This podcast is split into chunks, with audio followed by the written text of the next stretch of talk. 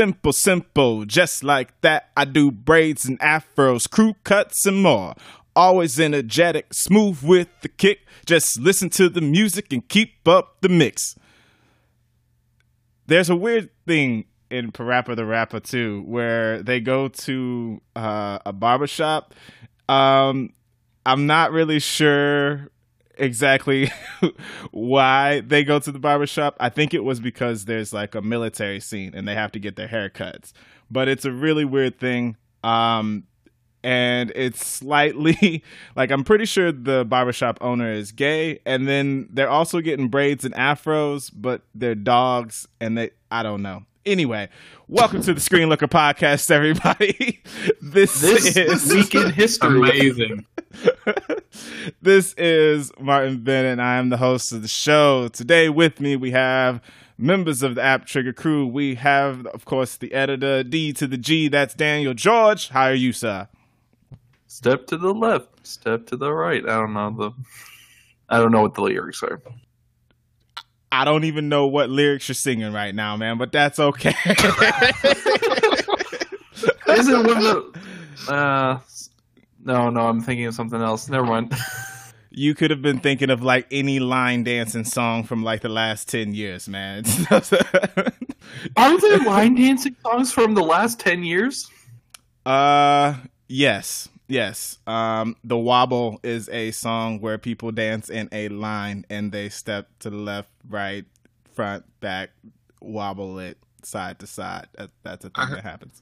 I heard that song so much in college that I it gave me an aneurysm. Even the first time I heard it, it was just actually awful. Get in there. Yeah, yeah. Uh, As, Also- as long as it's not the Harlem Shake, pretty much. Those are the days. God, that was the thing for like a Wait, wait.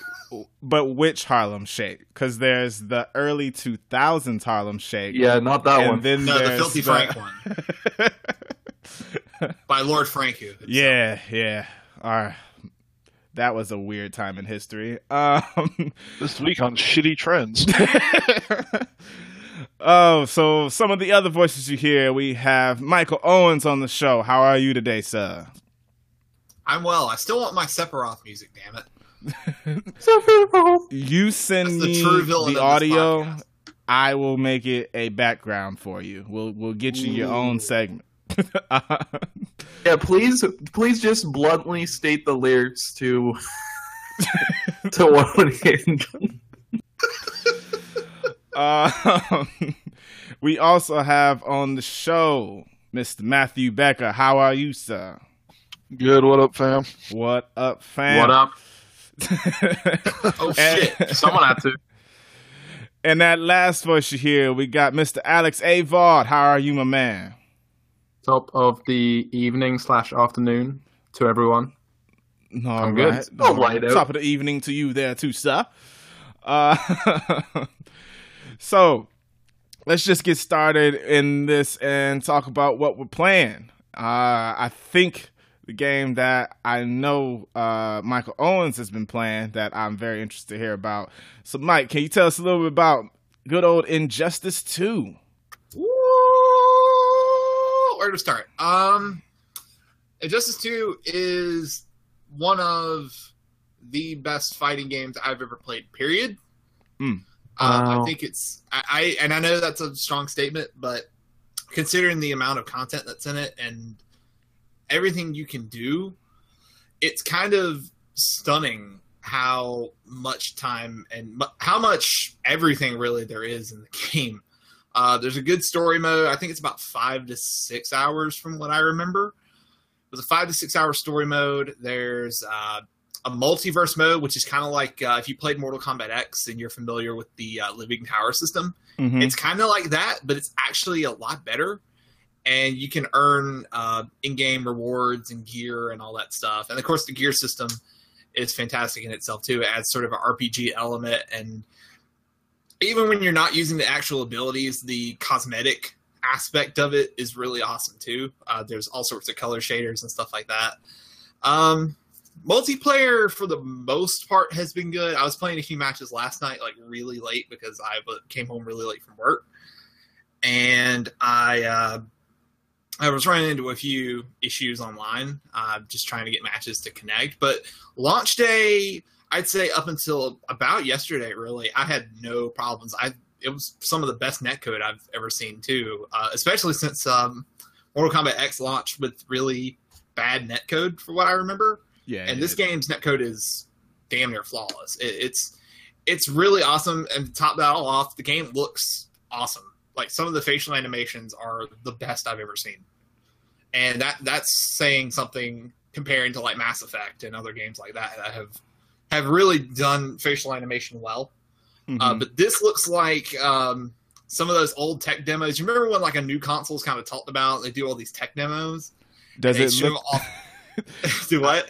I was going to say, does it look like the Wizard, which was a PS4 tech demo, like way back four years ago? Does anybody else remember that? I don't remember. I do remember that. I, yeah, Yeah, that that was good. it was, It was. was a bit too uh, uncanny valley, really, in a way, though. Yeah, like so Owens just for reference, it was a Square Enix thing to show off their new engine they were going to be using supposedly across all of their games. Uh and it showed like a wizard just like doing all the hand motions and facial features and they showed an individual model of the face and everything and all the different things they can do with it. But anyway, continue on, sorry. Okay, no, no, no, I, I just can't really compare it to that offhand. Um, but like I said, it looks like what a game like this should look like on PS4, in my opinion. It looks incredible, especially compared to the first game. In fact, I'd say everything in comparison from the first game to the second game is way better. Um, the combat system is better. Most of the characters from the first game still play the same, but they have like neat new little tricks and combos. And the new characters don't feel really overbearing. Um, there is a problem right now with zoning and keep away characters, it just in general, but that was a problem with the first game too. So hopefully they're going to fix that. Mhm. Uh, Deadshot in particular is ridiculous, especially if you're playing online. Um, it's really hard to get in. Um, it- yeah, it's really hard to get in on a character like Deadshot or maybe Doctor Fate or Black Adam. Black Adam is also ridiculous. Mhm. Uh, so he's probably getting nerfed. But overall, Injustice is really a surprise because I really wasn't expecting this amount of content. I thought it was all going to be kind of neutered Mhm. because I, I knew every all the concepts they were wanting to go for, but at the same time, I didn't think it would actually be as fun and addicting as it is. Like multiverse is addicting as hell. So Um, what's what's I- multiverse? it's it's the living tower system like i talked about Um, Okay. it's basically it's basically you go um, to one of i think it's five or six multiverse planes or planets or whatever and each of them are kind of set to a certain time limit so that could be anywhere from like days to weeks to hours you can go in and um, fight through a ladder um, and there will be occasions where there's a modifier or you'll have an assist character or whatever and uh, you fight through the ladder, you get rewards and all that stuff. So basically, you just earn your way to better gear and better credits and all that stuff. Um, and speaking of that sort of thing, uh, there are no microtransactions for gear, but there are microtransactions for color shaders, uh, which is more of a cosmetic thing. So technically, the game isn't pay to win; it's more like pay to look cool. Right. that makes sense Yeah. uh, which which is fine with me because again, cosmetic stuff I I think that's okay.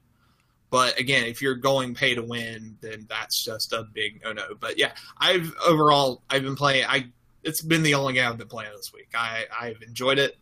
I haven't wanted to put it down. It's making me want to get back into fighters. Like I've been, I'm probably going to dip into um, MKX and uh, maybe a little bit of Guilty Gear later this week because this reinvigorated my love for fighting games. Maybe not so much at a competitive level, but just more of having fun with it. What do you think of the what do you think about the clash system? I think it's still good. Um, I it's unique to what it is. It can change the entire aspect of a battle in So- like one fell swoop. So that's like when you you have to sacrifice part of your bar right to like face off and win in the clash, right? Right. So um, you can sacrifice all of your bar. You can sacrifice some of it, but you can only activate it when you're getting hit. When either you're hitting in a combo or you're getting hit in a in a combo. Okay. I'm Um, just I'm just waiting until you can sacrifice your partner's health bar for more time on the clock. Is that going to come? I know that's not a partner probably game. No, there, there's enough time. Was it like 180 seconds? yeah, but matches are so quick in this game. They're so fast. Yeah, Like, why yeah. are they? Why do they give you 180 seconds? Do they think like Green Arrow is just going to like get a life lead and then shoot arrows forever? I mean, that's that's basically the online meta right now. Is Yeah. with especially with Deadshot. Like I said earlier, it's full screen, uh, full screen zoning, and it's ridiculous. And top off, I mean, the um, I mean, even just the scope of Injustice Two in terms of how bit far you can get from your opponent is really far. Hmm. Uh, so Deadshot can hit you from like halfway across the arena. Yeah, I I he doesn't remember. have to do anything.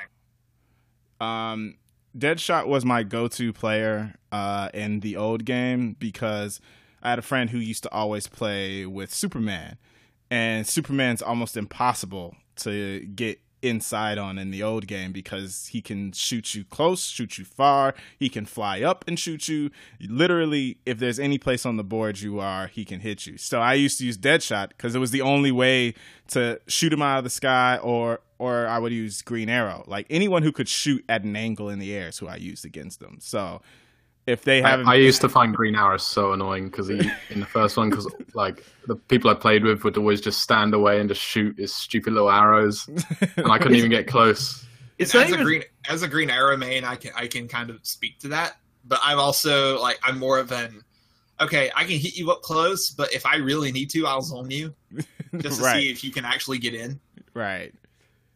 Uh, and plus, it's boring to be far away from someone and shooting them from the other side every time. Like, it, it's a more interesting fight when you get inside on them. Uh, but clearly, the people online are just Some people play the for wins, not for exactly.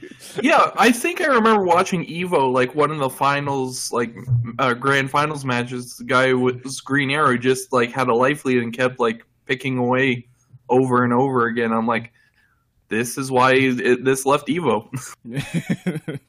yeah. And now yeah. it's back. It- yeah, now it's be back. It's Now it's be back, and it'll, it'll be fun. I think I think Evo for Injustice Two will be fun. Um, I, I don't.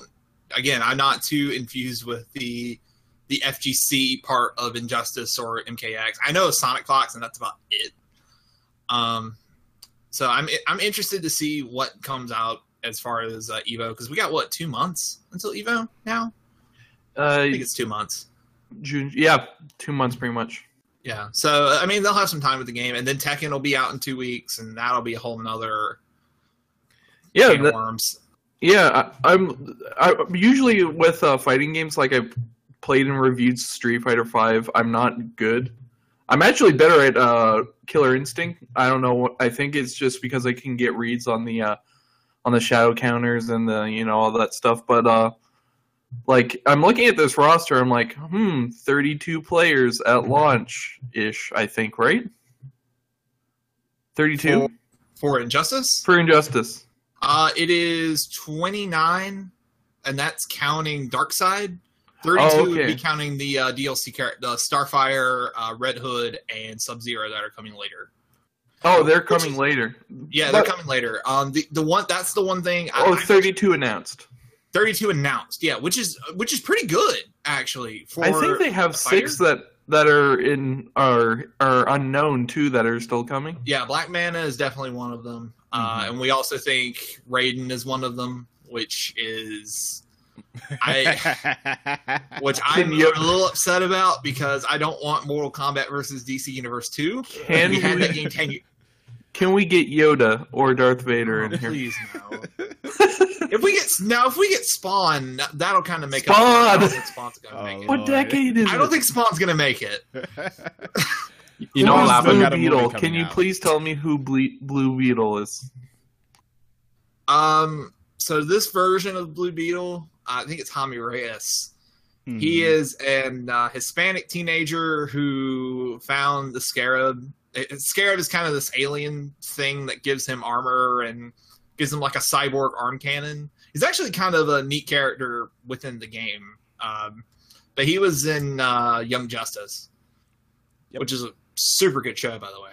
Very fun show. Um, yeah, his his character in that show is really good. Um, I'm trying to think of anything else I'm missing because I'm I'm kind of just uh, going off the top of my head with Injustice 2. Um, there's there's a guild system which is actually really neat too. Um, like I don't know if I mentioned that yet. Like you, so is it like you join a guild? Everyone's accomplishment accomplishments all go in the same place, like achievement system type thing on there, or is it just like a name? Uh, no, it's basically the first thing you said. Like everybody, there's a guild, there's a separate guild multiverse, and there's separate guild rewards. They're the same rewards, but you just get they're di- they're classified differently for some reason. Mm-hmm. Uh, but you can join guilds up to 50, which I know that's kind of a problem more so with streamers wanting Mhm. to get people in. Um, but the guild bosses are, from what I've seen, are nuts. There, there's a swamp thing with crazy armor and crazy other abilities, and I think there was a uh, there was a cheetah boss that was nuts. Mm-hmm. Uh, and they're all and the thing is they're all changing every day. Like I could log on right now and there's something different there. That, that's what I think makes Injustice 2 so interesting is that there's this whole single player mode. Now, granted, you need internet, and there's going to be a small segment of people who aren't going to fly with that. But really, again, like I, I can log in every time, and there's something different for me to do. And I think at the end of the day, that's what makes Injustice really great, in my opinion. All right, cool. Well, Injustice Two sounds pretty fun. I I look forward to uh, when I eventually get it, just because I at least want to play through the uh, the single player campaign, which looks pretty awesome. Yeah, the Uh, campaign. Also, I got one more thing. I'm sorry, since you mentioned the campaign. Mm-hmm. Um, the voice acting in this game, I, I made an effort in the review to, um, which I think will be up tomorrow, um, that I made a point to shout out the voice acting in this game because it's really, really good. like they got an incredible cast for this game. Um, like Kevin, I mean Kevin Conroy's still Batman. Uh, they still got the Superman voice actor from the animated series, I think, or the Justice League series. Mm-hmm. But they got uh, Phil LaMarr's Aquaman, which is pretty great. Um, considering also I watched Samurai Jack last night and about damn near cried. And um, who else did they get? The Black Canary, Green Arrow voice actors. I can't remember the names off the top of my head, but they're awesome and they're so funny. Like Mhm. I legit laughed at some of the parts in the campaign involving Arrow and Canary. They made them fun instead of mopey teenage whatever they are on the CW right now. yeah, and uh, yeah. Tara Strong as Harley Quinn is really good. Uh, it's always good to hear Tara Strong as Harley. And then um, I'm trying to remember one more. Steve Blum. Steve Blum is in this game uh, Shocked. as Hal as Hal Jordan, and he's actually really good. Um, Wow.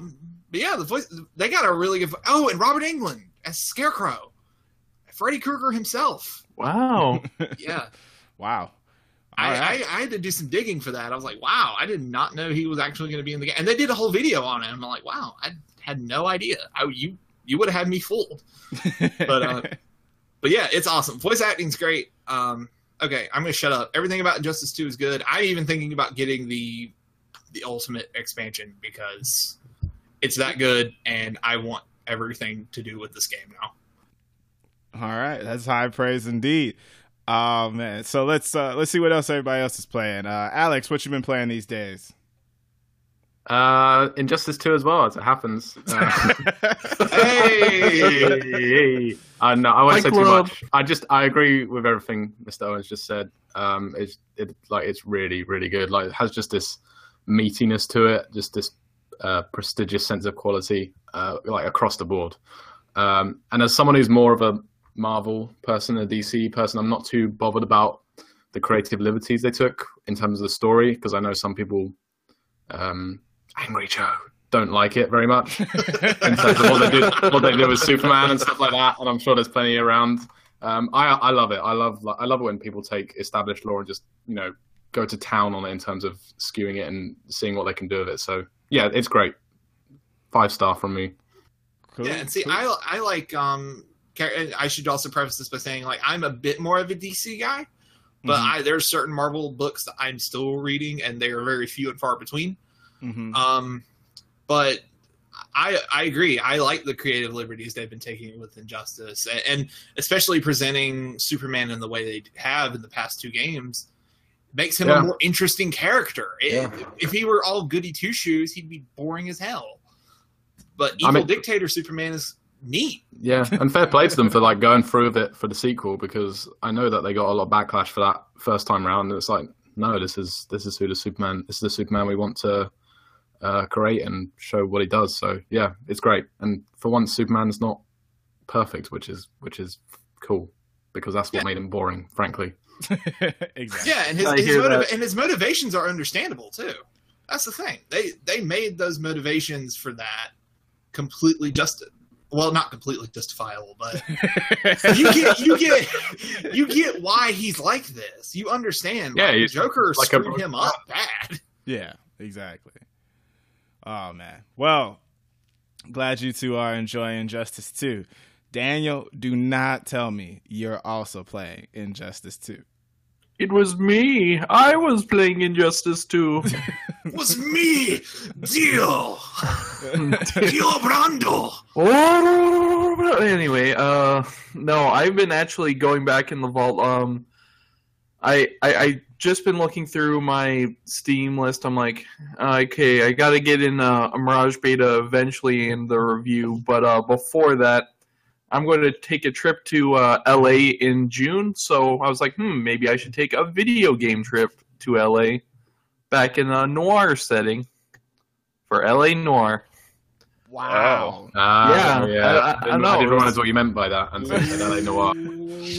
Yeah, so uh, I've I heard about it because uh, I think it's like a few years ago. Uh, getting it to set up on Windows 10 and with a controller is just a nightmare.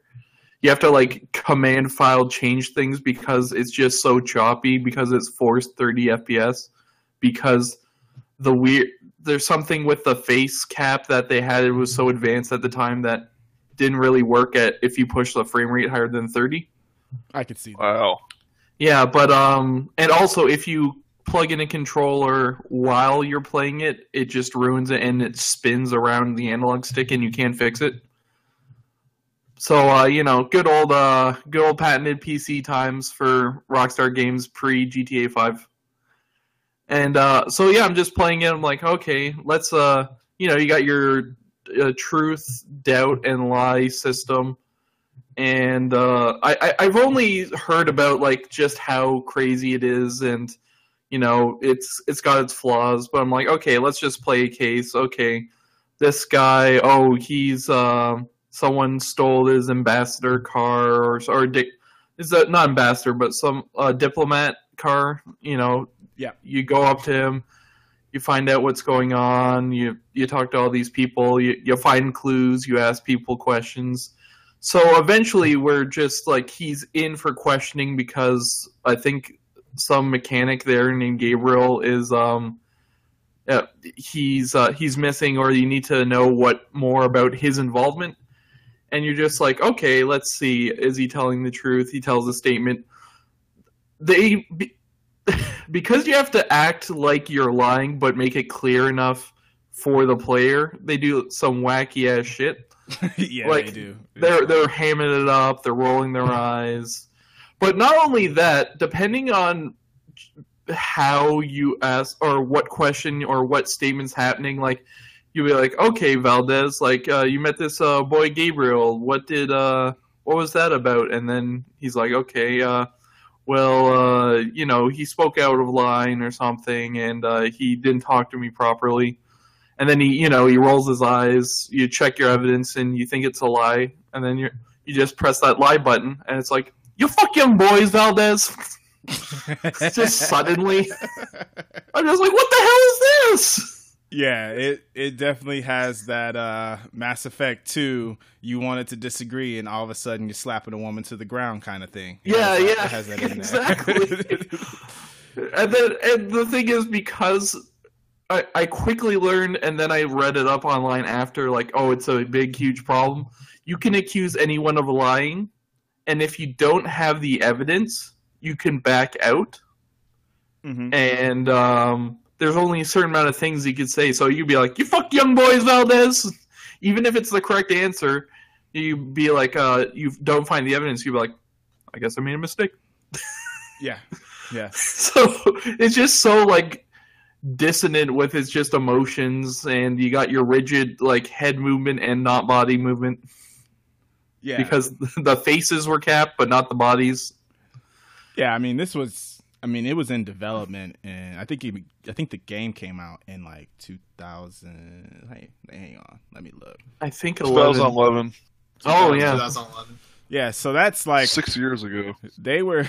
Yeah, I ima- imagine like the mocap stuff they were doing. Um, except like to the level of detail they were doing it for like because they were even watching the eyes of the actors as they were doing all of their mocap and stuff so that's why like they couldn't do or like everyone you interview is always like either standing still or sitting down like there's very little uh like regular extra movement and you can tell just by like when you get to the section where you can go like off into the open world and discover things out on the street like you can see like all of the development budget was put into the story and the facial capture for everything. And they gave it an open world which looks cool. I mean you get to ride around like 1950s uh, la which is like pretty amazing because you get to see a lot of like the old landmarks in there.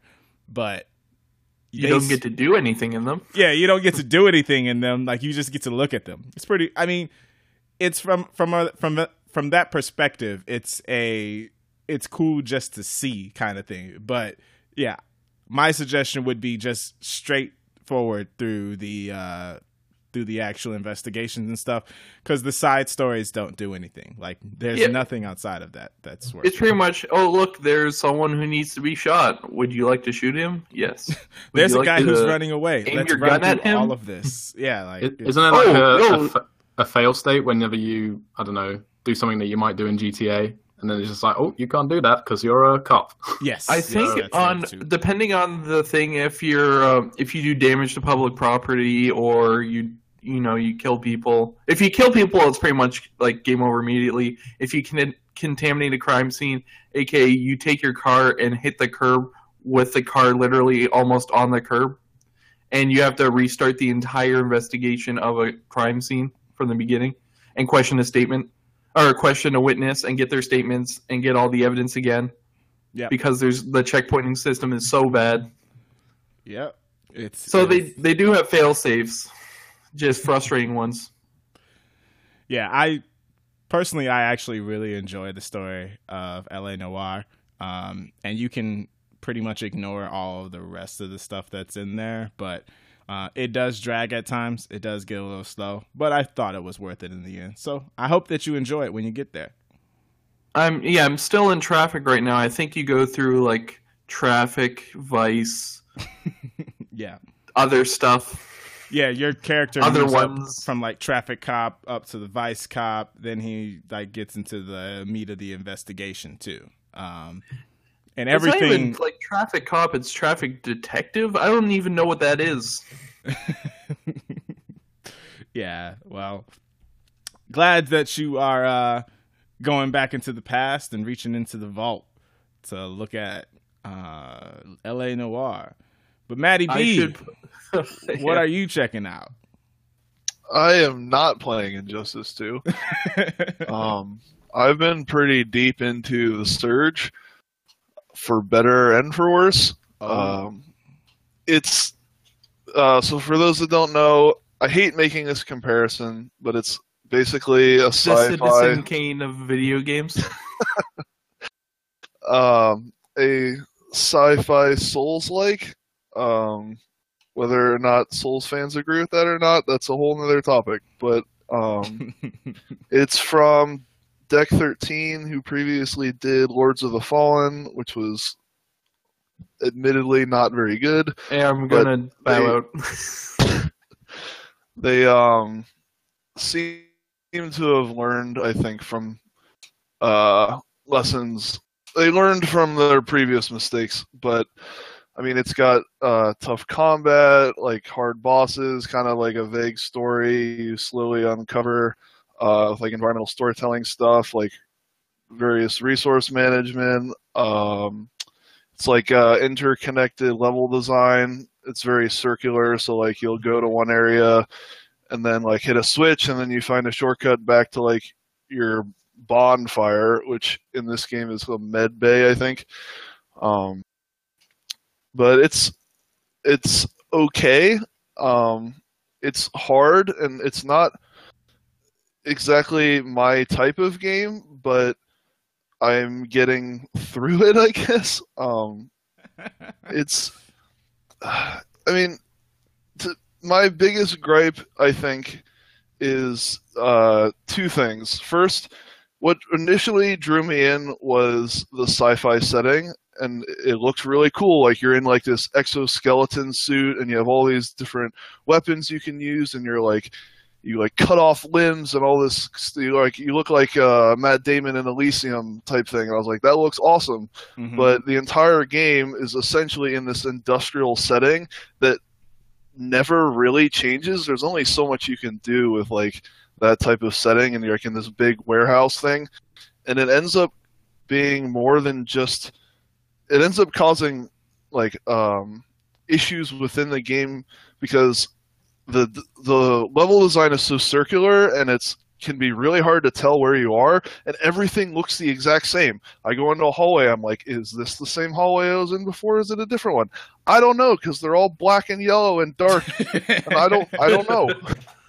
Um i mean maybe that's just my problem. Maybe it's like a get good scenario but um like when you look at a screenshot of dark souls you can see like the environments in that game granted i've only played the first one uh, the environments in that game to me seemed a lot more different. Like you can look at a screenshot and be like oh i know where that is in the game. You look at a screenshot of the surge and i have no idea. That could be in literally any part of the game. Like it's all kind of the same. Hmm. kind of frustrating. And then um the other thing that's been kind of hard, at least for me, and this is probably where everyone's like, "Oh, get good, scrub," um, is the combat kind of hits the difficulty level. For me, that game seems like it's trying too hard to be hard. Like it, it's just trying too hard to be hard. Um, like they're just you hit this point. There's several points in the game. At least for me, it was like the difficulty level just ramped up super quick and I was like, "Holy crap! All of a sudden, I'm getting like one shot out of nowhere, and I don't really understand why."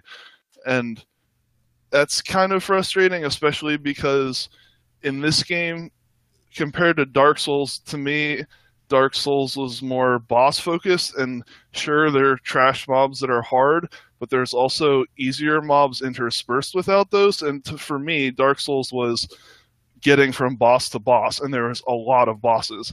This game, there's only five bosses, and Really? it's yeah, it's more about the difficulty of the trash mobs, and some of them are really goddamn hard. And like, I didn't really like that. I would rather have had more bosses because I found the bosses a lot of fun. That was like my favorite part of the game. Um, so that was just a differentiation between the two that I didn't necessarily enjoy. And I mean, some of them were so, some of the enemies are so hard and I would get so lost. It got to the point where I just gave up fighting certain people. I would just run by them all the time because it's just like I don't want to die over and over again. That's how I would completed rather- it. That's how you play. Oh yeah, you reviewed it, right? Yeah, that's I had the it got to the point where I was just running through like bits that were just The Dark Souls ridiculously hard. It really is, yeah. well, the Bloodborne way, I guess, for me, but well, that's uh, dashing. yeah, that's true. Right, and it's weird because they like they want you to fight them because like the whole crafting system and um like it seems like to be more of the focus of the game is those enemies, but it's just it, there were some that like uh I just could not like it would just like you misclick once and it's just oh one shot and you're done. And I'm like wow it took me 15 minutes to get to that point and I was like right in front of the shortcut back to the med bay and have to redo it all over again. But so I mean it's okay. I'm currently at the last boss and I got him down to like I don't know, five percent health and like it was like a battle of like we both needed only one more hit on each other and I messed up and I died and I threw the controller and went to bed last night. Oh no! Please Um, onto like a pillow or something. Uh yeah, it's fine. It's fine. It's fine. Uh, I wanted to cycle back to uh, you said something about the interconnectivity or like the kind of circling around a la Dark Souls One. How much did did you beat Dark Souls One? Uh, I got like eighty percent in a long time ago, and I I forget why I didn't finish it. It was a long time ago. but- That's that's that's still enough to like um answer my my big question. Is it as interconnective or shortcut porn like as Dark Souls? Um, it's at first it I hmm, not quite. Um, I mean, from what I remember with Dark Souls, to me, like the main difference is Dark Souls there's multiple bonfires per level, and this one only has essentially one main hub. So everything, it felt like because of that, it felt more circular than as Dark Souls to me, from what I remember, seemed a little more like linear-ish, even though there were shortcuts. Oh, okay. That's like- a little bit different because what I when I'm thinking about like Dark Souls, like you go through, um, you start at the the bonfire or the the fire. Or, oh my god, I can't remember the name of the hub. Oh my god, uh, the main hub from uh, Dark Souls One. Uh, you start up, you go through. Uh, you go through the first few levels, then you eventually you make your way to an elevator. You take it back down, and then you realize you're back at the first bonfire. Like that kind of shortcut, like circular interconnected world type thing where you can like run from one area to another. Is this just straight linear in the Surge? Um, no, so they do have you go back, but like in between, like I did the first level, and like you go to a point and you hit a switch, and then there'll be like a door, and you break open the door, and then you're back at the main hub, and that pattern kind of repeats for the first two different zones, and then they send you back to the they send you back to previous zone, and like you had changed something in the other one in the pre in the one before that and then like this the zone you were already in and you come back to is like completely different and there's all this new crap you have to do um Oh, that's all- really? yeah so that was interesting um and it felt kind of good at some points because there's like oh i actually remember where i'm going now oh just kidding. There's actually this new stuff but it felt good going back a little bit and like wailing on people that i now had way more better gear than i previously did. But um it's still overall i found it in the first half of the game i found that i liked the interconnectivity but then once you get to the I, the whole second half of the game i'm kind of not enjoying as much um and one of the reasons is everything looks the same and i the shortcuts got real convoluted all of a sudden at least for me and i was like what the he- where the hell am i?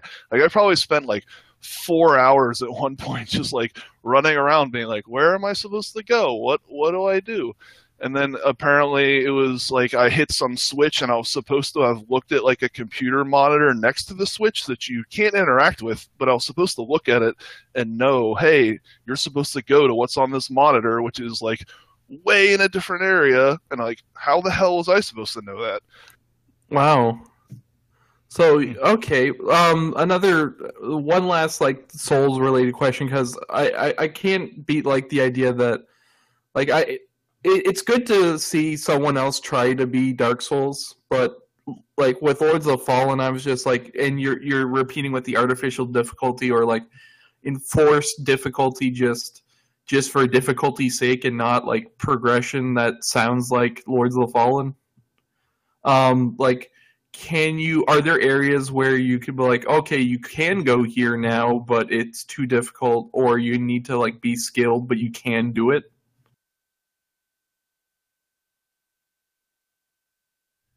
You might be on mute there, Matt. Uh, can you hear me now? Sorry. yeah, Yeah. Um, no, it, there was no areas like that. Um, there was never like I hit a point where I'm like, wow, this is really hard and I can't go here yet. Everything was like gated off by some sort of switch or some other thing you had to do to unlock the next area. okay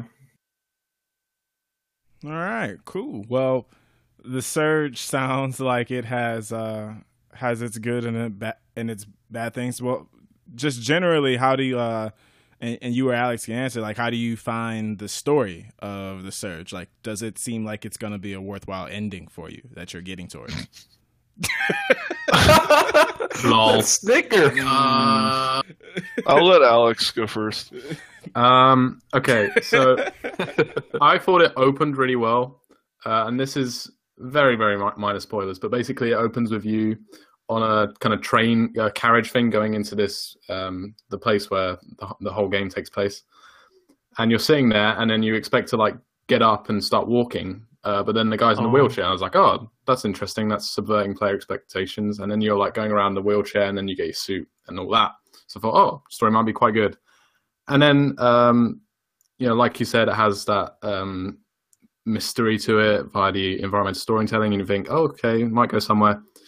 It doesn't really. It's just a, yeah, it's just an. It just ends up being another sci-fi thing, and it's not got that much. It's nowhere near the expansiveness of the lore of, of Dark Souls or even Bloodborne. So, yeah, it's it's okay. It services what it needs to do, but and like some of the themes are interesting. Um, just because it's a different setting for once rather than you know fantasy. Um, but yeah, that's not uh, that's probably not the reason people would be playing this game. That's my take on it anyway. Yeah, I would agree with that. I the the story is not the main selling point here. I think the uh, the combat and the challenge is the selling point. Um, I kind of got a little frustrated with like the environmental storytelling stuff. Like they definitely expect you to piece together things, and one thing I realized about halfway through is like, um, you actually like you learn a lot just by looking at your surroundings. Like I'll clear a room of enemies, and then normally you would think I would just be like, oh, let's run to the next room. But um, if you like look at different computer monitors, or like sometimes there's rooms that are like completely optional that don't really have too much in them, but like when you look at the stuff in the room, it kind of explains certain things. So I guess it kind of is more dependent on if you like that kind of thing or not. Personally, I don't. I'm lazy and like to be hand fed my hand fed my story, which this does not do. Um, so, but yeah, I agree mostly with what Alex said. Oh man, that's that's a little disheartening because for me as a player, if I'm going to go through all of that like combat and stuff like that, like I kind of want the end game to be, you know, rewarding in some kind of way. Like I should, or at least for me, I want to feel like the story was worth seeing through to the end.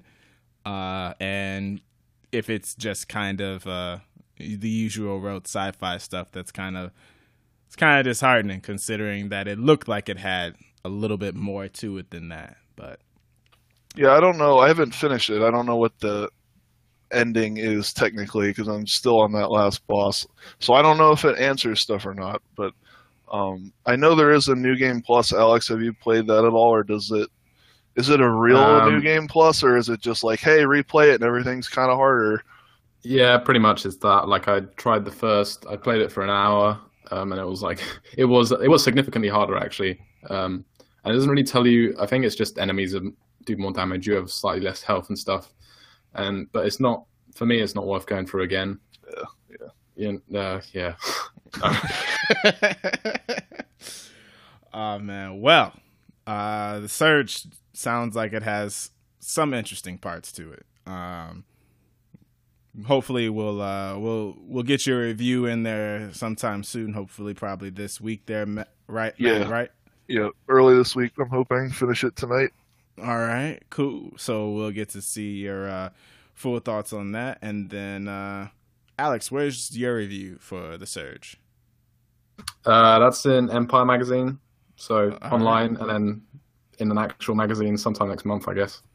Cool, cool. So Awesome. y'all uh, check out Matt here on App Trigger, and you can check out Mr. Alex Avard's thoughts on the Surge in full on uh, Empire Magazine online. So I have a new way I want to dissect the uh, the news, uh, just because some stories are long, some stories are short, but I more or less want to do a yay or nay in terms of how y'all are feeling about some of the things that have been announced. So, first thing to talk about is Life is Strange season two. So Daniel, yay or nay? Are you in on a season two of Life is Strange? Day zero. Day zero. All right. Yeah, I, I think I read I read somewhere that they're not going to touch the Max and Chloe story from season one, and as soon as they said that, I'm like, done. That's Oh it. yeah, That's it. I'm in. I agree with that statement. All right, Matt's day zero too. Mike, how you doing? What, what do you think of Life is Strange season two? Um, it's honestly the first game never really piqued my interest, so I, I'm, n- I'm neither here nor there. Um, I mean, if people want to be hype about it. That's cool. cool. Uh, and uh, Mr. Avard, how about you? How's Life is Strange season two? A subdued yay. Subdued, yeah. Hella. Hello. Uh, No. I like the first, and but I wasn't. I wasn't. I didn't think it was like. I, I found it uh, straddled near the end, and I got kind of. I lost my patience with it. Uh, That's fair, but you didn't. You didn't fall in love with Hot Dog Man. I didn't. No, I'm sorry. Oh no. Does I've that like a- clearly why does that sound like a enough. JoJo character? Right. What's what? What, what would his stand be? Oh my god, I don't even know. You can't just bring up JoJo and not be ready with that. oh man, I, I can't think of it.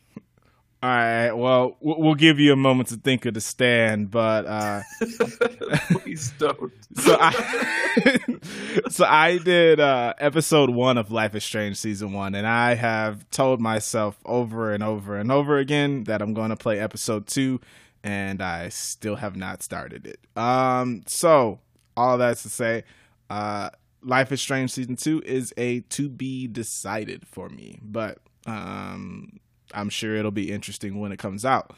Uh, next up. The Witcher TV series on Netflix. Alex, are you in on a Witcher TV series? Can pigs fly? Oh no, they can't.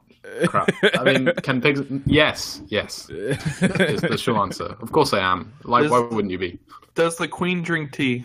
Exactly. That's better. Well, actually, I don't know. Does she drink too? Good question. I visited the only pub that she's been to. Uh, where's that? I don't know in England. okay. I don't know. It was on a road trip to London, I think, through the south. I thought you were gonna say Canada and be like, I was that's No. how she That'd drinks be in Canada, but nowhere else. No, no, the the pub was painted pink after she visited. I'm like, oh, that's that's a lot. I Sounds about really, right. I really thought we were about to get our Canadian fact of the day there for a minute, but thankfully we did not. No, Uh, no. Who would, It's- who, it's who coming, would think to do that? No, no, no. Of course It's not. coming. You can't force it. You have Uh, to find the window and then awkwardly squeeze your way effect in there. oh man. Well, Matt, what do you think of the Witcher TV series? Sure, why not? I've never played any of the games, to be honest. I would like to at some point, but Mhm. for me, I mean, I don't really know anything about it, so sure. Michael Owens in on the Witcher TV series. I'm with Matt. I'm kind of okay, whatever. Uh, I didn't like Witcher three that much. I'm in the minority. I didn't Mhm. like the clunky combat of it, and it kind of just turned me off completely. So, um, yeah, whatever. I, I know a few people who are super diehard Witcher fans, and they're excited for it. So, okay, cool. I'll probably check it out though. Yeah, uh, that's that's pretty much how I feel about it too. Like, if they make the first episode you hunt or the character hunting the Griffin from Witcher Three, I'll be in to see Well- what that looks like. So I read um, the press release about it, and I think it's supposed to be based more on the novels than the video game. Absolutely. And the uh, yeah, the author the author hates the video game. I guess Yep, which is he does. hilarious. Oh, Read I'm, re- this quote is hilarious. I am thrilled that Netflix will be doing an adaptation of my stories, staying true to the source material and the themes I have spent over 30 years in writing. Well, well, that's that's kind of funny. That's kind of who funny hasn't because heard um, of the story between behind the dealing with CD Projekt Red and the author? I right, I have. It's it's pretty funny. Well, that, that's also funny considering uh, he's been the whole Witcher idea has kind of been accused of plagiarism for years. I'm not saying it has or hasn't, but um, th- there's there's a lot of talk about that, and it's just kind of funny hearing him say that.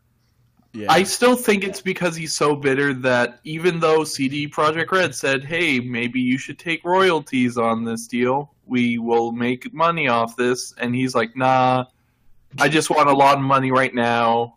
Who needs royalties? This will suck." Yeah, and then it went on flop. to to make millions and millions of dollars, and the salt is still so real. Oh yeah. That said, though, I'm interested in uh, kind of a deviation here. I'm interested to see what uh, Projekt Red's doing next. Was it like Cyberpunk, whatever that game is? Yeah, it's coming out in 2077. In the title. Oh. 20 In the XX. My favorite is 20x7. I've seen that in a video game, like 20, and then the third digit is the X. I'm like, what? Yeah. Yeah. It doesn't make any sense. Um next up.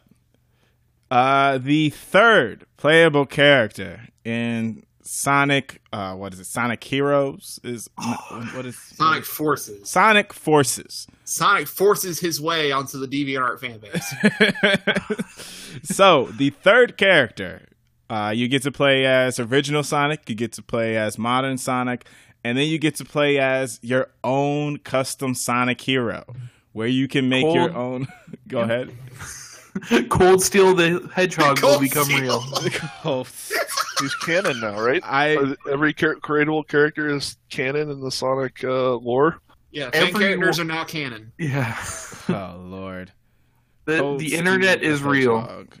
I Uh, mean, magic exists. Yes, Wow. that's it. wow. Uh, why does Cold Steel Hedgehog have?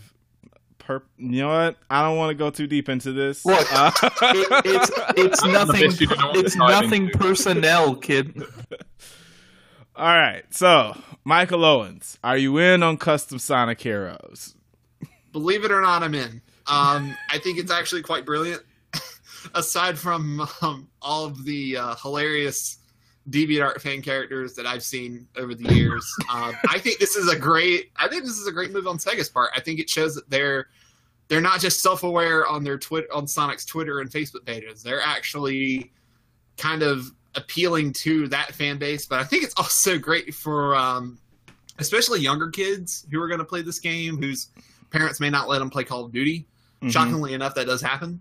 Hmm Um, I, I think it's cool. I think it'd be a hit with younger kids, especially. Um, now, how the gameplay will work, I know there's like the, the trailer showed like some sort of gadget system. I guess we're gonna have to find out what all that entails, but uh, no pun intended. Overall, though, yeah, I think it's a good idea. I, I think it's it's weird. It's weird to say that this actually exists and that fan characters are kind of canon, but. Uh, Here we like I are. said, I think it's smart. I think it's smart on Sega's part. Honestly, I think it's smart. So I'm in. Yeah. Maddie B, what do you? Uh, well, are you in on Sonic Forces, and then are you in on custom Sonic Heroes? Uh, I don't really care. um, I I just I'm not in that scene. I guess.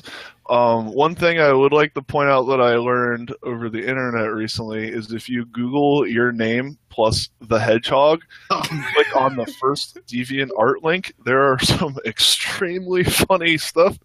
Like apparently, uh, Matt the Hedgehog is essentially Oh Sonic with Pikachu ears and sunglasses, and I was created by Dr. Eggman in an incomplete clone of Sonic, and then I ran away at the age of 13. So, God. That's a thing that exists. Wow. I just want to. Pre- I just want to say this right quick too. I'm a fan of Sonic games, like sort of in general, but not really. But I am not a Sonic fan. I do not want to associate myself with these people. That's, I like the games. fair- I'm still excited for Sonic Mania because that actually looks dope. Mhm. and Sonic Forces is whatever. They're I don't know what they're doing with rehashing stages or whatever, but whatever. That aside, uh, it just as a side note, um, Dan is currently posting um, Daniel the Hedgehog and Matt the Hedgehog in our Discord chat. It's, uh, it's Yeah. quite it's quite astounding. Yeah. I like I like that Alex Hedgehog looks like he's Why am I smoking smoking weed.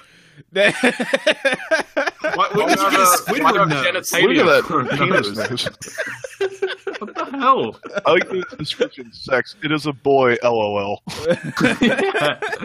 Who comes up with this? I love it. Age sixteen point five five eight seven nine two two three oh nine eight four two oh three four. He Wow, was born and raised. Host Wait, wait, wait, wait. Why does he have a hand? Why does he have an Italian meme hand? Wait, look, this is the biography. He was born and raised in Compton, and he is very criminal and super dangerous. Not dangerous, dangerous. Oh Those God. people he don't know, he will stab him in the face with his blunt.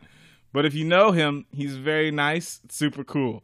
Wow, I It's actually pretty accurate. That has to be- I am very be a- dangerous. God. Yeah, a lot of green and black going on. All you know, make sure to add these into the show notes. Should So the thumbnail. you Uh, got to We give should have a credit to mascot. We should have a mascot that is like a Sonic fan character. the app trick app trigger the hedgehog. App trigger. Okay. No, no, Screen Looker podcast. Sorry, Screen Looker the Yeah. hedgehog. Okay. Screen Looker the hedgehog. So DG, are you in on custom Sonic Heroes? yes, be magic whenever possible. Alex. No, no. Oh, go ahead. Yeah, Alex, you all in on custom Sonic Heroes? Oh, at this point, why not? Like, you know what I mean? It's just they've tried everything. Just go. I don't care anymore. Um, like you said, all those little kiddie deviant artists growing up, they gotta they gotta have some inspiration somewhere. So, yeah. I wish my gangster name was Tom Cruise. I'm dead. All right. That's that's enough Sonic, man. it's taken us to the weirdest corners already. Oh, it Uh, can you, get haven't weirder. got, you haven't even gotten to the weird corner. Oh yeah, we're not even close. We haven't even read fan fiction yet. You you have not gotten into the deep Rule thirty-four. Okay. Oh man. So next, um Phantom Dust released for free this week on Windows 10 and Xbox One. So that means that anybody with a PC with Windows 10 or anyone with an Xbox One can try out this uh re- not remastered but redone version of Phantom Dust. So um Alex, are you all in on Phantom Dust uh, releasing for free on the uh, Steam or the uh, Windows 10 store? So, do you have to have any kind of subscriptions or anything? Is it just free to anyone? I'm pretty I sure think it's, it's just free to free everyone. anyone. Yeah, Well, it's just sure, I'll pick it up. Why not? all right. don't don't don't regret a free lunch. That's what I say. Daniel George, are you all in on the uh, Phantom Dust re-release? It's the only. It's the only way I could be in on this for free. Microtransactions. It's a mobile game and looks like one on PC and Xbox One. And uh, well, you know, when you pick up your Scorpio, you gotta make sure you have a game to play. So there's your Yeah, Power of scale- the you six gotta- teraflops. You got to upscale that stuff to 4K, man. It does upscale to 4K. That's the Oh amazing part. God. It's it's unlocked, so you can even go to 5K or 8K. Oh, Jesus. But the textures don't get any better, so I'm not sure you would even want to play it at 4K. But uh Maddie B, are you all in on uh on a new Phantom Dust re-release? It has collectible cards, so I'm yes. I am deep into collectible card things. I'll give it a shot, even though it looks ten years old. I'll give it a shot. Is And, that uh, Maddie B the uh, the writer or Maddie B the rapper? Let's just not Both. My rap name is actual actually Little Maddie. Little Maddie. with the Little apostrophe. Yachty's cousin. Yes. And Mr. Owens, what do you think of uh the Phantom Dust re-release? So, fun fact: uh, until they announced, uh, I- I guess it, they were going to remake Phantom Dust, and then they canceled it, or is it still? Is the remake still a thing? no. No. Okay. Uh, until they announced that, I had no idea what Phantom Dust was because I didn't have an original Xbox. Yeah. Um, I I might check this out eventually. It's not something that's high priority on my list. So, eh, I'm, I'm kind of eh. There we go. Here's my hot take on that. Actually, I forgot to say. Phantom, the Phantom Dust remake, the one that they were making to Xbox One, is the Shenmue 3 to PS4. Oh my god. Hmm. You you want it, but no, you don't. Not really. Not really. I, that if it wasn't for the fact that we all found out that the developers had no idea that that trailer existed with all that stuff in it, I would definitely be more in on the Phantom Dust remake thing. And then they were like, "Yeah, we had no idea what that was," and I was like, "Oh, that's not a good sign." oh man! All right, so we also have uh, some first looks at some games. So we have. Let's start with Arms. Uh, Daniel, tell us about the Arms. What what what can we look for in Nintendo's new fighting game release? Oh, I'm taking the Rebecca stand today. Um, so there's no problems with it. It's entirely perfect. Uh, I tried Arms actually. I got to try Arms uh, back in January when it was first announced on the uh, Ice Cube Tech live stream, Mm-hmm, and uh, I think they have multiple control sets, but they still are pushing the motion controls with the Joy-Con controllers. Ten characters at start with like infinite combos and two unique arms, like punching gloves to start, is pretty good. Free DLC for uh, extra arms, extra characters, extra maps, excellent as well. Um, it doesn't seem to be. They got a plenty multiplayer modes. You got weird two v two modes where you're tied together. You got um, you have like punch galleries where you have to punch a bunch of like stuff in the middle of like a kind of assembly line type thing, and you can also punch and grab your opponents on the other side while doing it. Uh, you got 20 player online like party groups. So well, you got 10, 10 Nintendo Switch units, and you can use a, a Joy-Con each to control part of um, uh, to be in part of like an online lobby group. So you can have like you know two v two or one v one or like one v one and two v two and two v two within like a group, and then you can all Skype on each uh, with each other through or call each other on the phone to talk because there's no uh, voice support in the game. hmm or use Discord. Or use Discord. You know, plenty of things instead of using something within the Nintendo Switch. Still, wow. All right. So, uh, Alex, are you uh are you interested in what uh Nintendo's selling here with Arms? Uh, not really. Um, yeah. I'm I'm that disinterested that I honestly don't have anything like. I wasn't interested in Splatoon. Um, yeah, All No. You have no soul. That's my Rebecca. I don't. I don't, and that's why I don't like it. what? Maddie B, are you uh are you interested in Arms from what you've seen? Um, I'm undecided. Uh, I think it's good to see Nintendo pushing out another new IP. I really liked Splatoon. Uh, I hope this has is a similar caliber game.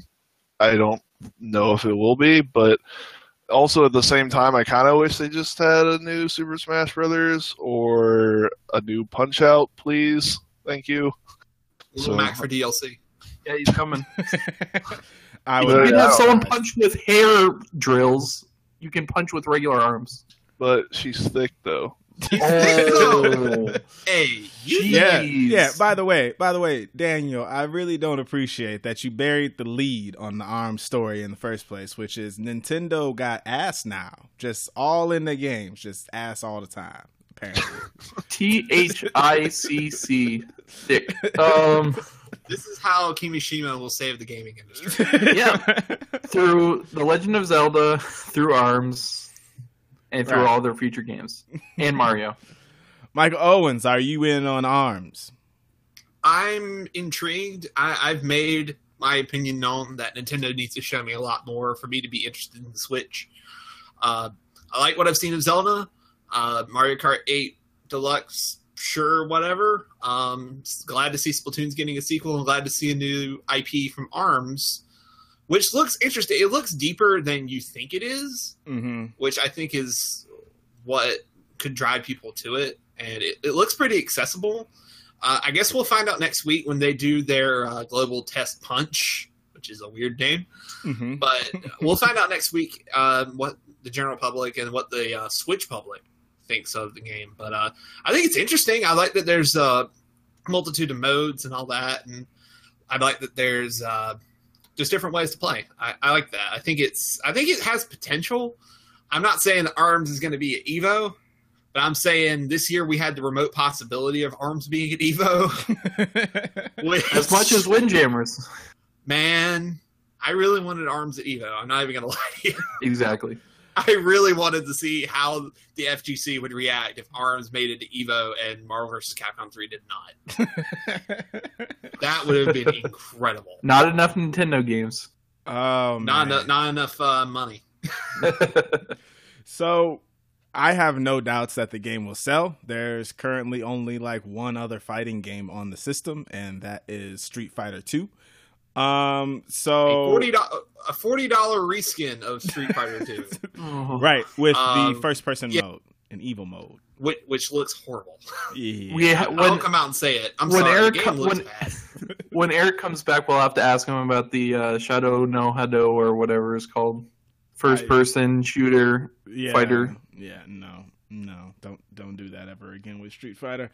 Um, uh, so I just I really uh, I expect that it'll sell. I expect that it'll sell well, just because people liked boxing on uh, the old Wii Sports, and all it looks like is taking that concept and extending it out to a much weirder level uh, with people shooting arms out of their hair. I I don't know what this game is, so that's why I had Daniel talk about it. Uh, I'm pretty much on the same fence as Alex, where it's like I have zero interest overall, but I hope the people that play it enjoy it.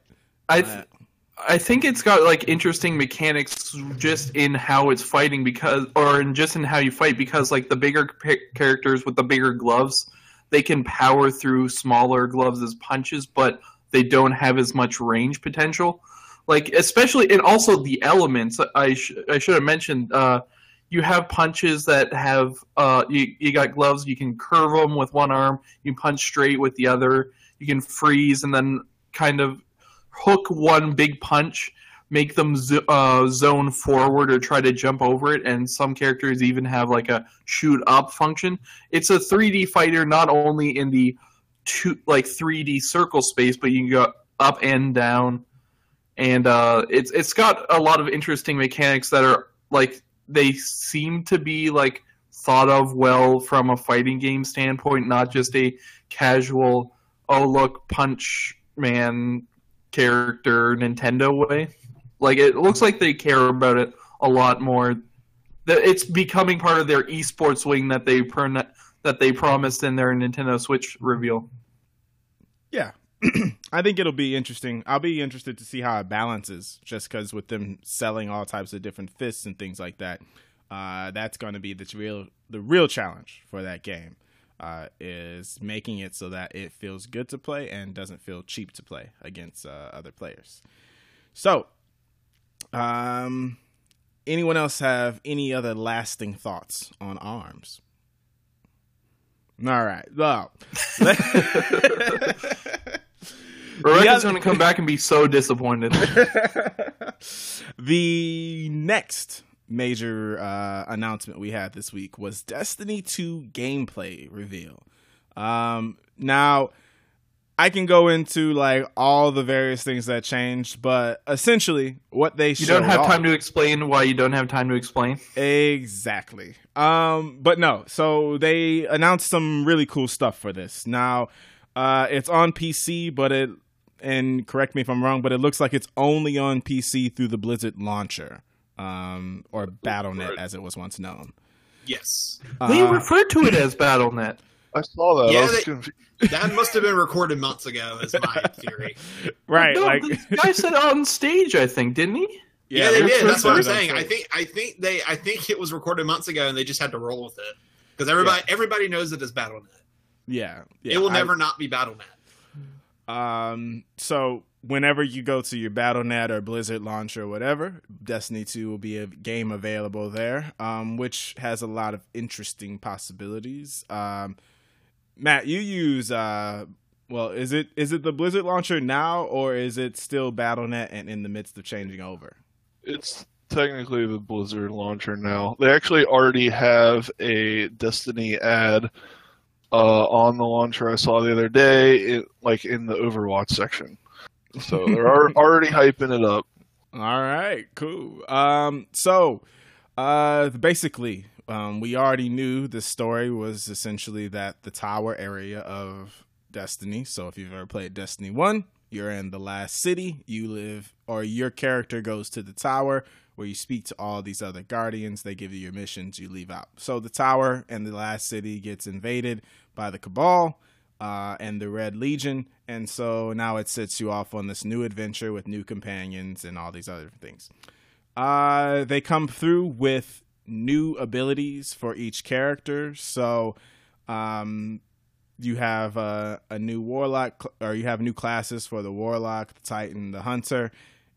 Things you didn't see though, it doesn't look like there's a new race to play against or a new race of aliens to be against at all. Looks like there's more diversity within the enemy types of each race, but um, by that I mean like there were like two new things um, in the Cabal Legion. Um, the actual gameplay itself looked a lot the same. So uh, I know a lot of I know I'm think I'm the only one here who spent extensive time in Destiny 1. Uh, and that I mean I have three fully leveled up characters that have all done everything in the game. Uh, Matt, are you interested in what you saw uh, out of Destiny 2? I am, uh, but I do have some reservations about the lack of dedicated servers. Thank God. Oh my God! Why Let- did they let- not let's- learn from For Honor at all? Let's get through the initial impressions, then we'll go back and talk about that. So, Mike Owens, what's uh, what's your first thoughts on uh, Destiny 2? Uh, red flags ahoy. Um, red flags galore. Um, there's a ton of things to be cautiously optimistic about with Destiny 2. Mhm. For starters, the game, I like you said, the game looks very much the same as Destiny 1. It has a lot of the same enemy design. It, it looks like they gave some effort into creating new locations, and it looks like it's going to have a cinematic campaign. Hopefully, that's a little bit longer than four or five hours. Mhm. Um, but the gameplay that I saw, and I watched, um, I watched the Strike and I watched the uh, the Crucible gameplay, and I was not blown back by. It. I love, like I said, or like I've said before, I love like the technical aspects of the first Destiny. I think the shooting is great. Um, I love the Crucible mode. I still go back to it every now and again because I played through. I got through the Taken King, and that was at the point where, and when Rise of Iron was announced, I was just, I don't really want to give this game another 30, 40 bucks. You missed nothing. I really, I, I exactly. I feel like, and I feel like I missed nothing. So I was like, well, maybe if I just play through the Taken King and I have a fully leveled up Warlock, I think I'll be okay. Um, but um, I, it's just that, and then the like Matt said, like I'll be playing it on PC if I ever get it.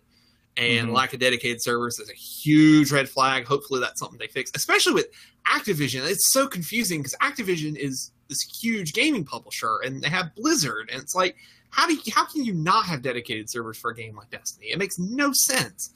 Mm. And to top, and there was another thing that got people in a tizzy, and that was uh, the revelation that it would be locked at 30 frames per second on consoles, including potentially the PS4 Pro and the Xbox One- Xbox Scorpio or whatever they're going to call it. And I understand why people are a little upset about that, but you have to realize something. Uh, when you're playing on a console, an upgraded console like the 4 Pro and the Scorpio, you're still in the ecosystem of the Xbox One and the PS4 Mhm. you Bungie and Activision aren't going to give you an advantage of having 60 frames over 30, right. especially in competitive multiplayer. Now they could make the multiplayer 30 frames and the single player 60, but even then, that's There's- just That's Yeah. way more effort than you There's no really s- need to give. To be honest, there's no you- point. you can't separate it on there either because there's no single player only area. You Right. everything in there can have somebody from a PS4 or a PS4 Pro be playing together. So you can't you literally can't make it 60 frames for one person and 30 frames for another. Um Alex, what do you think of Destiny 2 thus far? Well, uh, it looks like what Destiny should have been, and that's both Yep. optimistic and wildly depressing. And what I mean by that is Yeah, when some four guy comes, later. yeah, exactly. When some guy comes on stage and goes, "Hey, we can," he says the equivalent of, "Hey, you can matchmake now," and everyone cheers. Like mm, multiplayer games have had that for the last 10, 15 years. So you know, like, and yeah, um, people were talking about how people treat Destiny as a cult, and that's always off-putting for me. Um, in terms of because I I went into Destiny One with the Taken King, and I just felt completely out of my league. I didn't know what was going on, and everyone's like, "You're doing the dailies. You're doing the dailies." I'm, I'm I don't even know what what I'm doing. So right. um, if I, I'm definitely interested, but it'd have to be with a dedicated uh, clan of people who are at the same level of proficiency as I am. Um, and I can't see myself playing it as a solo play, even though they try to encourage that. It's like, really, I don't. Yeah. So Yeah, you know, I'll see. I'll see. yeah. I think they're trying to encourage that with with this game, with the um, guided missions or whatever they are, and with guilds or guilds and clans. I don't know. I guess they're going to call them clans. yeah, they're clans. Um, okay. Um, and the PC version coming out apparently later than the console version. Yeah, That's it's a little off-putting. That's not good. I Mm, that's not necessarily bad. I mean, from what I've read slash heard, they seem to like really want to make the PC version good, and if that means they have to delay it to handle all the different like customization options for controls and graphical settings and whatnot, like if they have to take the time to do that, then that's fine. Yeah. So, I mean, I guess we'll see. Not only that, it has to be done through Blizzard, which is even though it's under the Activision bubble, it's still Bungie working as a third-party developer with a Yeah. second-party developer. Yeah. So so is Blizzard handling like the online infrastructure, or is that going to still be Bungie? Okay, that's what I Nope. figured. Blizzard is literally they're only it's just on their launcher. Like they're, They're not adding a Steam. providing any support or anything. So yeah, what's in it for them? That I I mean Valve doesn't take a thirty percent cut. Yep. yeah. That's basically uh, Yeah. it. Activision doesn't want to play nice with Valve, so Or I mean- you have In-house. to to get Destiny skins. You have to play Heroes of the Storm for something. Right. I, I was Oh, about Jesus. to say Wait, I cannot wait for the cross-play promotions of five play game, f- play five games in Overwatch, and unlock new loot in Destiny. And here's your Destiny Hearthstone card back. Can Well, I you pay buy Destiny two with yes, WoW Yes. Gold? you can. really, Anything? Uh, yeah. I think Wow. um, there's a link on the Blizzard. Um, I think like the Blizzard site, or maybe it's Activision. I don't know. That like explicitly was like an FAQ, and it, that question was explicitly asked and answered. wow. wow. So, So, yeah. Daniel George, are you in on Destiny 2? When asked about why there wasn't dedicated servers coming to Destiny two, Oh my god. game director Luke Smith said, "It's just not an investment that we made for Destiny 2. I understand there's certainly a desire for it. You know, the smaller team format, although it's one bigger a person bigger in the trials case for sure here. In the smaller team format in general, it's easier easier for us to find tighter matches. And we're going to rechange the parameters for matchmaking to refocus on connection quality instead of like trials win matching we're going to change a bunch of parameters to focus on giving people better networking experiences. What part of $500 million invested by Activision can't afford dedicated servers? Exactly. I, I it's so it's so mind-boggling to me. It's just cutting corners. It's just like Yeah, that- Titanfall 2, which was played by no one except for good people who like good games, had dedicated servers. Overwatch has dedicated servers. Yep.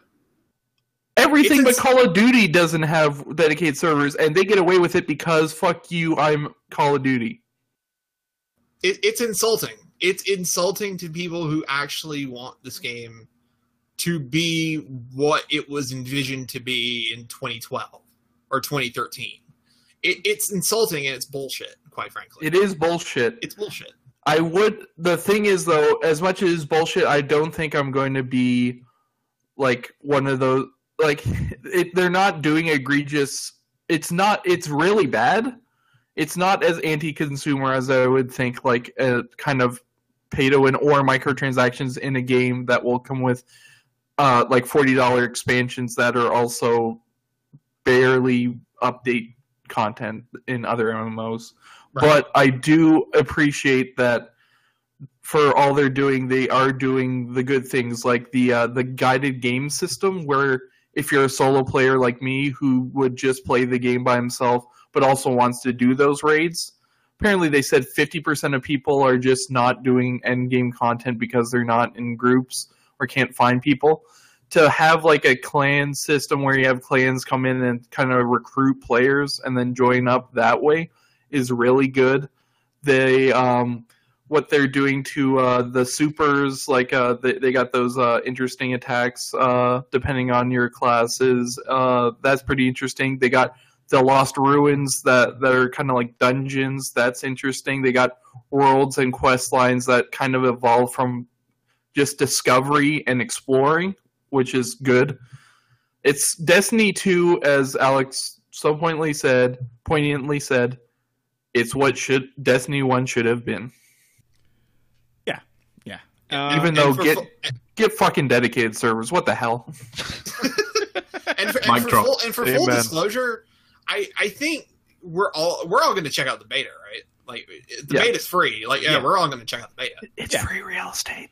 Yeah, yeah. And they put the uh, they put in the idea that they're like you have to uh, pre-order the game to be in the beta, but uh, no, it's it's just like it's just like Destiny One. I think I think there's going to be an open beta like a week after the, the closed one well, I, what I'll let you hap- know in June though how it is.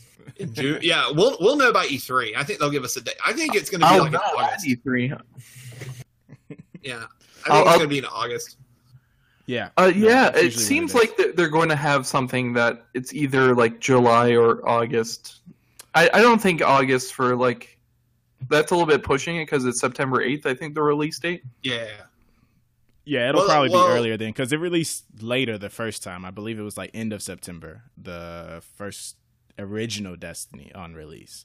Vanilla Destiny. Yeah, yeah, yeah. and uh, all the yeah, because the the and the beta for that was uh, was that not in August or was that like in July? it was in uh, it was that year. September 9th for Destiny, so a day later. Oh, okay. Never mind then. I thought it was Oh, no, I- in I meant- there. oh, I meant the beta. I meant the beta, Uh, let's see. the like open Destiny beta that was on like every platform. Um, I That was- that remember. was- I want to say that was in August of that year. Yeah, it's some. I believe it was in August, but it was really good too. Though, like there was no, there was very little lag and and all that stuff within the uh that beta for there. And to the July point- seventeenth, exclusively on PS4. July 17, 2014 was the Destiny beta. All right. It seems So yeah, well, timing all off in my head. Uh, we'll definitely get a chance to look at it though. Um, I'm excited. Uh, though I will be on PS4, and so I hope that uh, hope that if you all have one, uh, we could try it out there too. Um, for those of you Oh, yeah, who don't I'm want down. play on there. yeah, yeah. I'll try it on both. I'll make a I got- I got a Twitch just to do that. I have a Twitch. I I actually have a Twitch and GeForce experience. Let's Well- go. We'll get uh, a multi Twitch going. Can make it happen. Make it happen. Console casuals. Okay, so, okay. I get hey, yeah, whatever. Oh yeah, Obligatory get PC Master Race comment. I- I mean, I'm when doing it playing through- FPS games. Man, so I'm doing like, it through GeForce. So. what is the money system in Destiny? You mean what? Which one? Just gold? No, What is it like? the sil- light the silver power? thing. It there's a lot of currency in Destiny, man. You got which one are you talking about? Are you talking about the one that level up your weapons? Are you talking about the one that gets you more power? Are you talking about the one that lets you buy things? Like which currency are we talking about right now? They they don't have gold in any form. Uh no, it's They silver. Silver they is have- the currency you can buy. Yeah, They don't have the like two hundred. They don't have like 220 t- uh, pound coins made of gold that are worth a million dollars, like the one the Canadian Mint created. That's your Canadian fact. Oh, look at him Oh my god, forcing god! that in there. That was he for- that got was it in there forced. with a window Yeah, you know what? that he opened. Whatever. Fuck you, got mine. He mine. was running out of time. He had to do something. Fuck you, got mine. um so yeah so just to go back through you know you got the it doesn't seem like the, there's one new game mode for the crucible as well uh which looks like search and destroy or um, yeah, it's it's glorified search and destroy. yeah yeah it doesn't look uh it looks just it's uh looks like they added something in. They were like oh well it looks like overwatch is pretty popular. Let's add something else where you stay in an area and protect it. Um so they got that. Speaking of the Crucible, like I would have preferred like six v six, but Yeah. their reasoning for four v four, I guess, kind of it makes sense from a connection standpoint, and if they're going to stick with uh, P2P. But again, dedicated servers, you could have had, you could have had way bigger games, but they chose to do this, and so we're stuck with it. i seemingly, personally was really surprised they went lower on the uh in-game count for things just because but then again if you've ever played uh the 6v6 matches it can get pretty outrageous with how many people are popping specials and the way in which the game at times was rather unbalanced. So i think this is their way of putting in more controls to make sure that they can at least get 4v4 really balanced and then they'll likely expand it to more stuff afterward because they didn't have a 2v2 or a 1v1 mode when it initially launched either but they added those in as well so also custom. Hopefully, well, not with dedicated servers, probably not. But I, I would love custom games like Overwatch has. I, I would love that. yeah they, but that's uh, probably not going to happen. yeah we'll we'll see what Destiny is a lot of half steps on a lot of things, um, and it doesn't look like Destiny 2 is changing that. Um, but, you know, they were really excited to tell us that there are maps now, uh, and you can see where you are on a planet instead of just kind of wandering around in an area trying to figure out where to go next. yeah, and you can Uh, go to orbit with, and you can uh, go to another planet without having to go to orbit, which is huge plus. Yeah, yeah. That- That's one of the real silver linings of this entire presentation. But Why- still, that should have been in the first. That first should have game. been the first one. No, I agree. It was like, yeah, it's like, yeah, but come on. In their defense, the first one did have to be on PS3 and Xbox 360. So true, true. the odds of those things being able to load those. It didn't have to be though, did it? no, yeah, no, it did not have to be. It didn't. but this was also this was also keep in mind when the PS4 and the Xbox One launched. Right. So you weren't you didn't exactly have the pool of players in those systems that you do now. hmm You still had a large amount of people who hadn't upgraded yet and really didn't feel it was necessary just yet. So making that game accessible to those owners was made a lot of sense. But now you're moving up and you have a bigger pool to work with. So I, that's why they developed it for that. And I think it. I mean, it came back to bite them. Obviously, I mean, a, a lot of people would have loved to have had the first game on PC, but Yeah. you know, Yeah. they chose that route instead. So Um. So we have uh there's uh one more bit of news outside of this. So Ubisoft announced their press conference.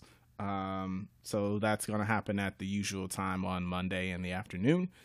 Uh, PlayStation also announced they're going to be doing a live show through E3 as well. So they'll have that starting with their uh, showcase on Monday night, and then we'll go through the next three days of E3 with live show content featuring game demos, trailers, and all of that. Um, and then I just want to ask you all a question. What do you all think is the best selling game thus far of 2017? GTA Five. Nope.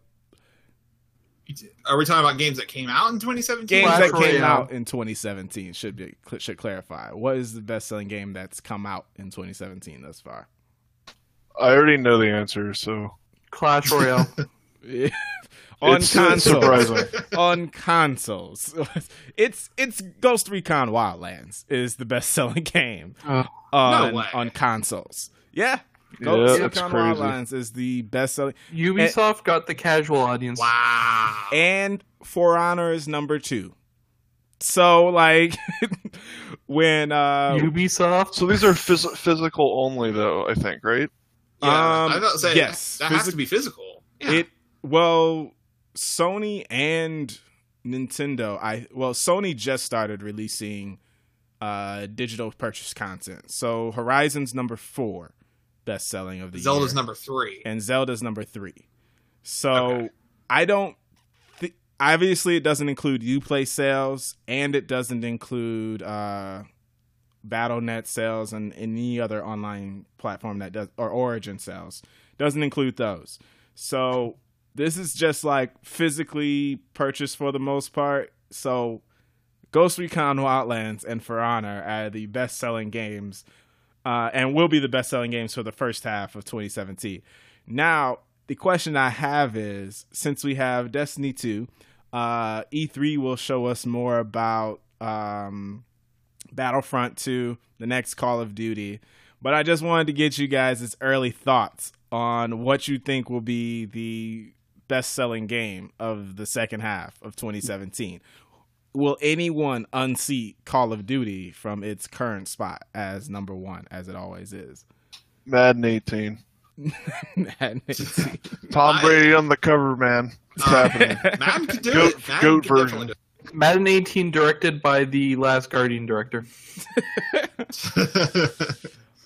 um. Okay, if I'm answering the question seriously, um, I know I'm. I don't know if I'm going to get flack for this or not. I think I think Battlefront 2 has a good shot with everything that it's offering. mm-hmm. And it's same thing with Destiny. Like it's everything the first Battlefront should have been. Mm-hmm. but depending on what they announce and how the gameplay looks, um, with the Star Wars franchise and everything kind of surrounding that, I'd say it has a shot because I don't think Call of Duty is going to sell that well. Believe it or not, I don't think compared to other Call of Duties, I don't know if it's going to sell. I think people are just sick of Call of Duty in general. They're sick of the brand. Uh, and the other part is, uh, as phenomenal of a event as World War II is within history, uh, that Star Wars movie uh, last year and the one before that both combined for over like three billion dollars worth of uh, people watching the. and the first Battlefront was also really successful. So I imagine that just pure revenue wise, they're going to get a lot of people coming to Battlefront 2 that just want to play a good Star Wars game. So that's a good guess. Uh, Alex, you got any thoughts on uh, what will be the uh, best selling title of the second half of 2017? Yeah, I mean, I can see Battlefront 2 doing it. I can also see Destiny doing it, uh, Destiny 2 doing it, just because, uh, I mean, correct me if I'm wrong, but the original Destiny sold pretty well. Um, over- did. yeah. Mm-hmm. Mm-hmm. Um, I guess it just depends on because so Destiny 2 is coming out in September, right? Is that right? Yeah. Yeah, and then, and then Call of Duty is November, so I don't know. Yeah, I, and I, but I think you're right about Call of Duty. Um, I think although uh, all of us in this, you know, all of us games enthusiasts want to Call of Duty to, to be done with futuristic sci-fi, whatever it is they do. Uh, I think they know it sells well, and that's why they did it. so Right. um, I'm not sure if going back to the part, while it's you know creatively a great thing, and, and I'm happy about it. I don't think business wise it's probably. I think it's probably it's more of a risk, but it might pay off. So I can't say for sure. And like you say, they they win every year, so wouldn't Well, it well, they and, and they've done and the thing about Call of Duty is that they they've done World War II like a million times. In fact, they're they're basically this is kind of a parallel to the Big Red One game they made like 10, 12 years ago. Um, I think it was 10, 12 years ago. I don't remember when that game came out, but they're, they're talking about the Bloody First. That's homage to the First Infantry. Um, I would have personally liked to have seen them go to somewhere where we haven't really been that Mhm. often, and I I would have loved a Vietnam game.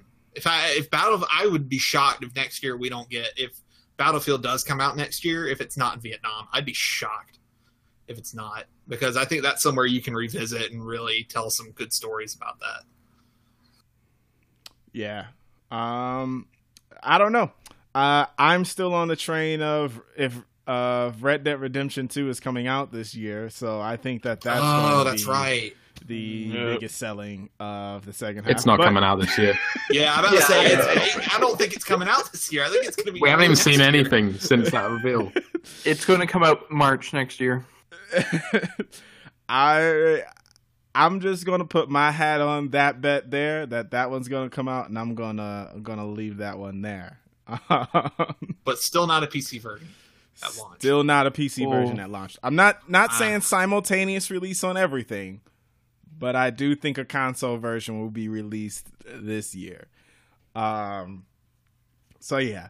Uh, with that though, uh, we're getting to the end of our time here. So let's tell everybody where they can find us. So Michael Owens, where can the people find you, my man?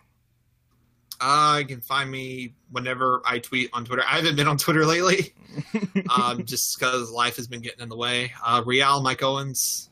It's a soccer joke. Deal with it. Gotcha, gotcha. uh, and you can also find his review of uh, Injustice 2 coming up on apptrigger.com. Uh, should be out early this week. And then Matt Becker, where can we find you, my man? Uh, also on apptrigger.com, probably the Surge review in the next couple days. Probably more random Blizzard stuff as usual from me. Uh, on Twitter at Whole Crouton, and I guess on Twitch at Whole Crouton. Though my streaming, my attempts at streaming have been futile, but uh, hopefully soon. All right. And Mr. Daniel George, where can the people find you at? You can find me at apptrigger.com. You can find me at um, it's Daniel George on Twitter. Uh, this week is the season finale of Survivor Game Changers, so you can find me at Surviving Tribal talking about that. And uh, upcoming on App Trigger, I do have a list of. Uh, we we tend to like to be positive around here. There's definitely uh, all all kind spirited people here, but um, I do have a list of 30 of the worst PS4 games coming up sometime this week. Oh my Man, god. that can must only have been real imagine. fun to write. Some of these games Alex has reviewed. Two of them, at least. That Resident Evil game better be on there. Yeah. Oh, it's on there. Umbrella Corps Party game? hard on Oh, the PS4? Umbrella Corps. I was about to say. Who knows? It may be in the top 10. it better be. Who knows? It may be number one. oh man, uh, Alex, where can we find you when you're not playing awful video games for AppTrigger.com? you can find me uh, at alexavard95. Uh, and yeah, App Trigger reviewing awful games all the time. No, it's not. I just have a very negative opinion. Probably. oh man, and you can find me at gotmab21 on Twitter. You can find me uh, writing my musings on apptrigger.com. Um, now that I am no longer in a painkiller induced haze, as I've been for most of the last month due to ACL recovery. But um, with that, uh, you can also find the Screen Looker podcast on iTunes. You can also find us on Stitcher, and you can find us on SoundCloud. Please rate, like, comment, and subscribe as you will. Um, we appreciate any and all feedback that we can. If you have a longer question, you or if you have a longer question you would like to ask us, you can email us at screenlookerspod at gmail.com. Uh, and you can write with any comments or thoughts that you may have on today's show offerings or any previous shows. Uh, and with that, I leave you all with this quote from one of the great video games. If our lives are already written, it would take a courageous man to change the script. You all have a great afternoon.